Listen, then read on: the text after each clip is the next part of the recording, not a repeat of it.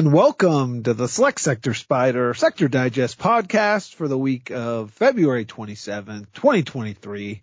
I'm your host, Paul Baiocchi, ready to dig into all things sectors for the week ahead and look back at the week that was. And the week was one in which we saw some mixed economic data and in the current market environment, some of the positive economic data was taken as bad or bad news for the market. And the overarching theme in this market for the past 18 months or so has been the level of inflation, the impact of that level of inflation on Fed policy and the market's attempts to read through all of this data and determine what it means for Fed policy going forward. So it's this very circular economic context where you get bad news that can be good news, you get good news that can be bad news, and regardless of who you listen to, who you talk to, no one seems to have a firm grasp on this market. A lot of people seem to be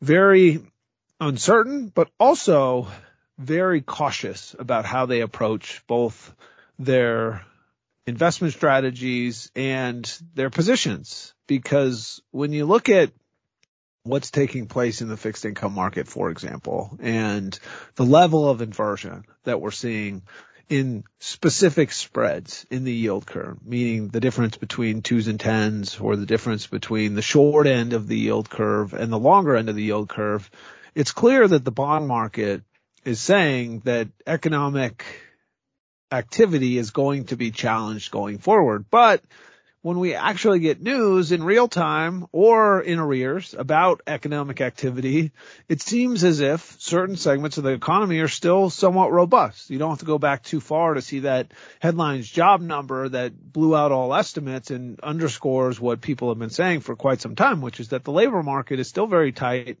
and still very robust. But this week, we got S&P services and manufacturing PMIs. Manufacturing is at least based on the S&P PMI for services remains in a recession or recessionary territory. We had GDP final revision to 2.7 versus 2.9, which was expected.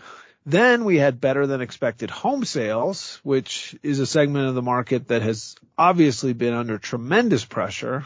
And then to wrap it all up, we had PCE, which was higher than expected, both on a core and headline basis. And as we've talked about time and time again, that is the Fed's favored indicator of inflation. And so that certainly set the market off at the end of the week in the wrong direction. And when you add it all up, the S&P 500 was down 2.67% for the week. And all of a sudden year to date, it's up just 3.4%. And so the market had this rip roaring start to the year. It felt as if from a sentiment perspective, things were going in a very positive direction. A lot of the stuff that had been so beaten up and within the sectors that had been so beaten up last year was leading. And that's still the case. If you look at the 3.4% year to date performance in the S&P 500 and look at which sectors are outperforming and underperforming, it's still tilt growth. It's still tilt cyclicals, but the reality is, is that this was a week that looked a lot, once again, like 2022 as opposed to what we've seen so far in 2023. Just one sector finished the week up. That was XLE or energy, but up just 19 basis points. And energy, as we talked about last week, has its own challenges in terms of the price of WTI, the regional price of natural gas, the expectations for energy going forward. But when you look at the worst performing sector last week, it was consumer discretionary, four and a half percent loss or so this week. Then you had XLC down 3.81%, technology right at the market's performance down 2.67%. So again, the growth oriented cyclical sectors of the market that have been leading the charge here in 2023 had a very poor week on both a relative and absolute basis. The Defensive didn't really do much for you. Healthcare down 2.64% for the week. Utilities down 2.73% for the week and staples down one and a third percent. So by and large, it didn't matter where you were this week outside of energy and maybe materials. It was a very challenging tape. And one of the I guess, silver linings in that is it wasn't a robust volume week. We heard that time and time again in financial media this week. So just 511 million shares traded across the select sector SPDR lineup. So not one of those weeks in which you get this type of sell off that looks like capitulation and tremendous volume in the market. We just didn't see much activity. We did see some significant flows out of once again, XLF, 11.6 million shares redeemed out of XLF, 8 million shares or so redeemed out of XLRE, and 5.6 million shares redeemed out of XLU. And if you add it all up, we had about 30 million shares redeemed in total across the select sector SPDR lineup. So I'm not one to posit on risk on, risk off, what the expectation is going forward for the market, but this was one of those weeks where you had a mix of positive and negative economic data. Depending on how you interpret it, it can lead to positive or negative interpretations of the market and of the outlook for the market. And this week we're going to focus on the defensive sectors. So used to be shut. Now it's just shoe because tech, telecom is no longer its own sector. It's within the communication sector communication services sector, I should say, and it's sort of buried below the big names that were technology companies, Meta and the like. And so the the idea of playing telecom just isn't as easy, especially in the ETF wrapper. And so just looking at shoe and staples, healthcare and utilities because coming into the year, I think it was a very popular sector position to, to be defensive, to see where the market was going to shake out, to not get too aggressive, to sort of bring down the relative volatility of your portfolio using those defensive sectors.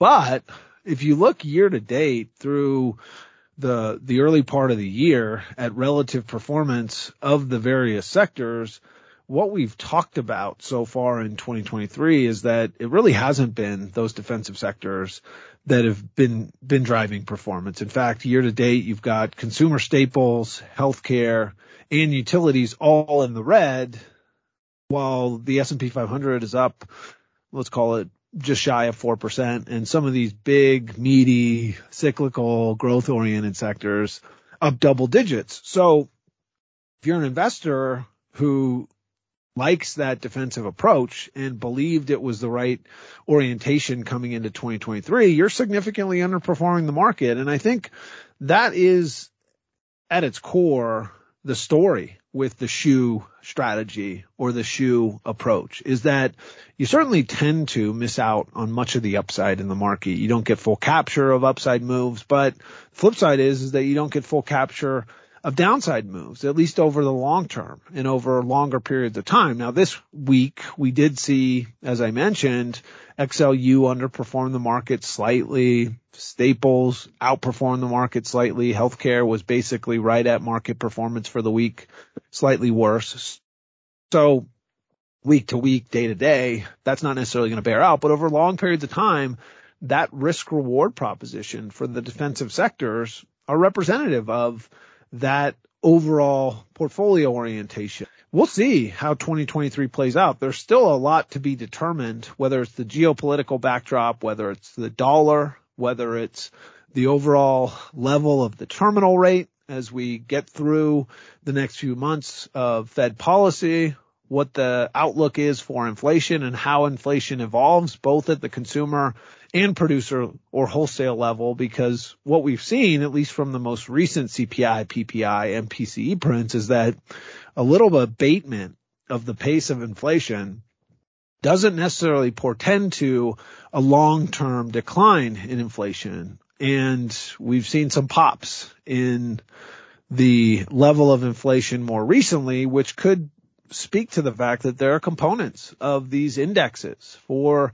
inflation that are sticky and perhaps stickier than the market is anticipating and underscores why the Fed has been very vigilant in their policy at trying to tackle inflation with, of course, the knowledge that there's going to be significant economic impacts as these higher costs of capital, these higher borrowing rates, these higher discount rates continue to make their way through the economy. Because when you look at staples, healthcare and utilities, the nature of those businesses, as we've talked about is very straightforward. Utilities are a very simple business model. I'm not saying it's easy or simple to manage a utilities company, but by and large, that's a very stable business. Healthcare is certainly a very complex sector of the market, but by and large, healthcare services and healthcare are something that are very baseline in terms of consumer appetites, not something that people typically spend excess income on when things are going well. And staples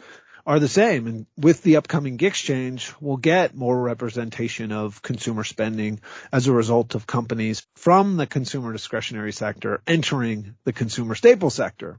So with that, let's look ahead to next week. It's a fairly light week, sort of take a breath on economic data, but we will get Case-Shiller. We will get ISM manufacturing, which are important economic indicators, may not be as market moving as something like eh, non-farm payrolls or, or Fed decision, but we're going to get consumer confidence and we're going to hear from six different Fed governors and presidents this week, which is quite remarkable and will give us some insight into the debate that's happening inside the halls of the Federal Reserve and how different Fed presidents and Fed governors feel about the trajectory of inflation, the necessity of rate hikes going forward, 50 versus 25, and of course the calendar for those rate hikes, how far out we're going to go. So with the earnings mostly wrapped up in the S&P 500, we're getting back to the period where you hear from companies that aren't necessarily as influential. Although there are some big companies left to report. We'll hear from Target this week, which is one of those companies that will be moving into the consumer staple sector, is certainly a bellwether in terms of consumer activity and consumer spending and their guidance will be important. Salesforce is another very important tech company who of course had some pretty significant layoffs recently and has been in the, the news as a result of that. We'll see what their earnings look like and what their guidance looks like and what their expectations are for enterprise level spending, which of course Salesforce is one of those companies that interfaces with some of the largest corporations globally and the level of spending and expectation for spending at those enterprises is part and parcel to the outlook for the economy. And then we'll also hear from Lowe's and after Home Depot reported a pretty weak outlook for consumer spending and, and, uncertainty around the economic backdrop. It'll be interesting to see if Lowe's echoes that and what the interpretation is of the consumer outlook as a result of those two companies, which are very important consumer companies. And finally, Kroger, which again is, is more of a gauge on how consumers are spending on a baseline basis as opposed to the strength of some of these growth and, and cyclical segments of the consumer sector. And so again, even if we don't have these massive weights in the S&P 500 and in the market reporting earnings, we have companies that are influential and do interface with very important segments of the economy on a daily basis. And that's the type of data that we get on an ongoing basis that helps determine and influence the decisions that we make either on our own or on behalf of our clients. So with that, I'd like to thank everyone once again for listening. My name is Paul Baiocchi, Chief ETF Strategist at SS&C Alps Advisors. I hope everyone has a wonderful week and we'll catch you next time. Take care.